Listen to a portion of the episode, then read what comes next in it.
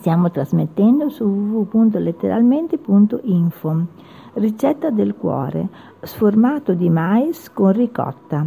250 g di farina di mais, 200 g di ricotta fresca, 2 cucchiai di farina di frumento semi-integrale tipo 2, un rametto di maggiorana, olio extravergine d'oliva, pan grattato integrale.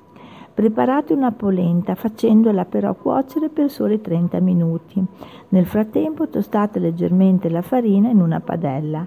Trascorso il tempo di cottura previsto, togliete la polenta dal fuoco e mescolatevi la ricotta, la farina e le foglie di maggiorana sminuzzate. Omogenizzate bene e disponete l'impasto prima che si raffreddi in una pirofila oliata e cosparsa di pan grattato, in modo che lo spessore non superi 3 cm.